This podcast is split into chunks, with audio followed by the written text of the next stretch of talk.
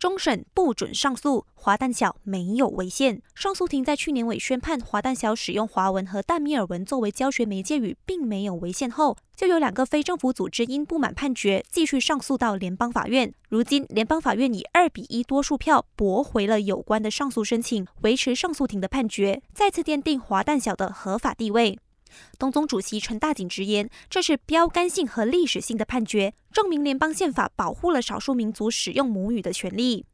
公正党巴西古当国会议员哈山卡林早前建议政府检讨联邦宪法第一百五十三条款，以确保当中阐明的土著特权真的惠及土著，借此避免一些特定精英分子集结和滥用了土著扶落政策。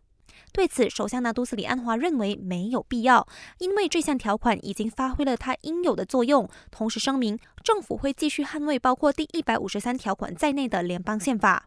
另一方面，身兼财政部长的安华呼吁各个金融机构和银行业者，在这个复杂、混乱和矛盾的时代，持续自我提升和保持竞争力，以成为国家经济体系的支柱，吸引国内外投资者来马投资，好让我国得以成功落实经济改革。最后，前首相敦马哈迪的助理透露，早前因受到感染入院的敦马，目前还在国家心脏中心接受治疗，状况良好，不过暂时还没有获准出院。感谢收听，我是季尼。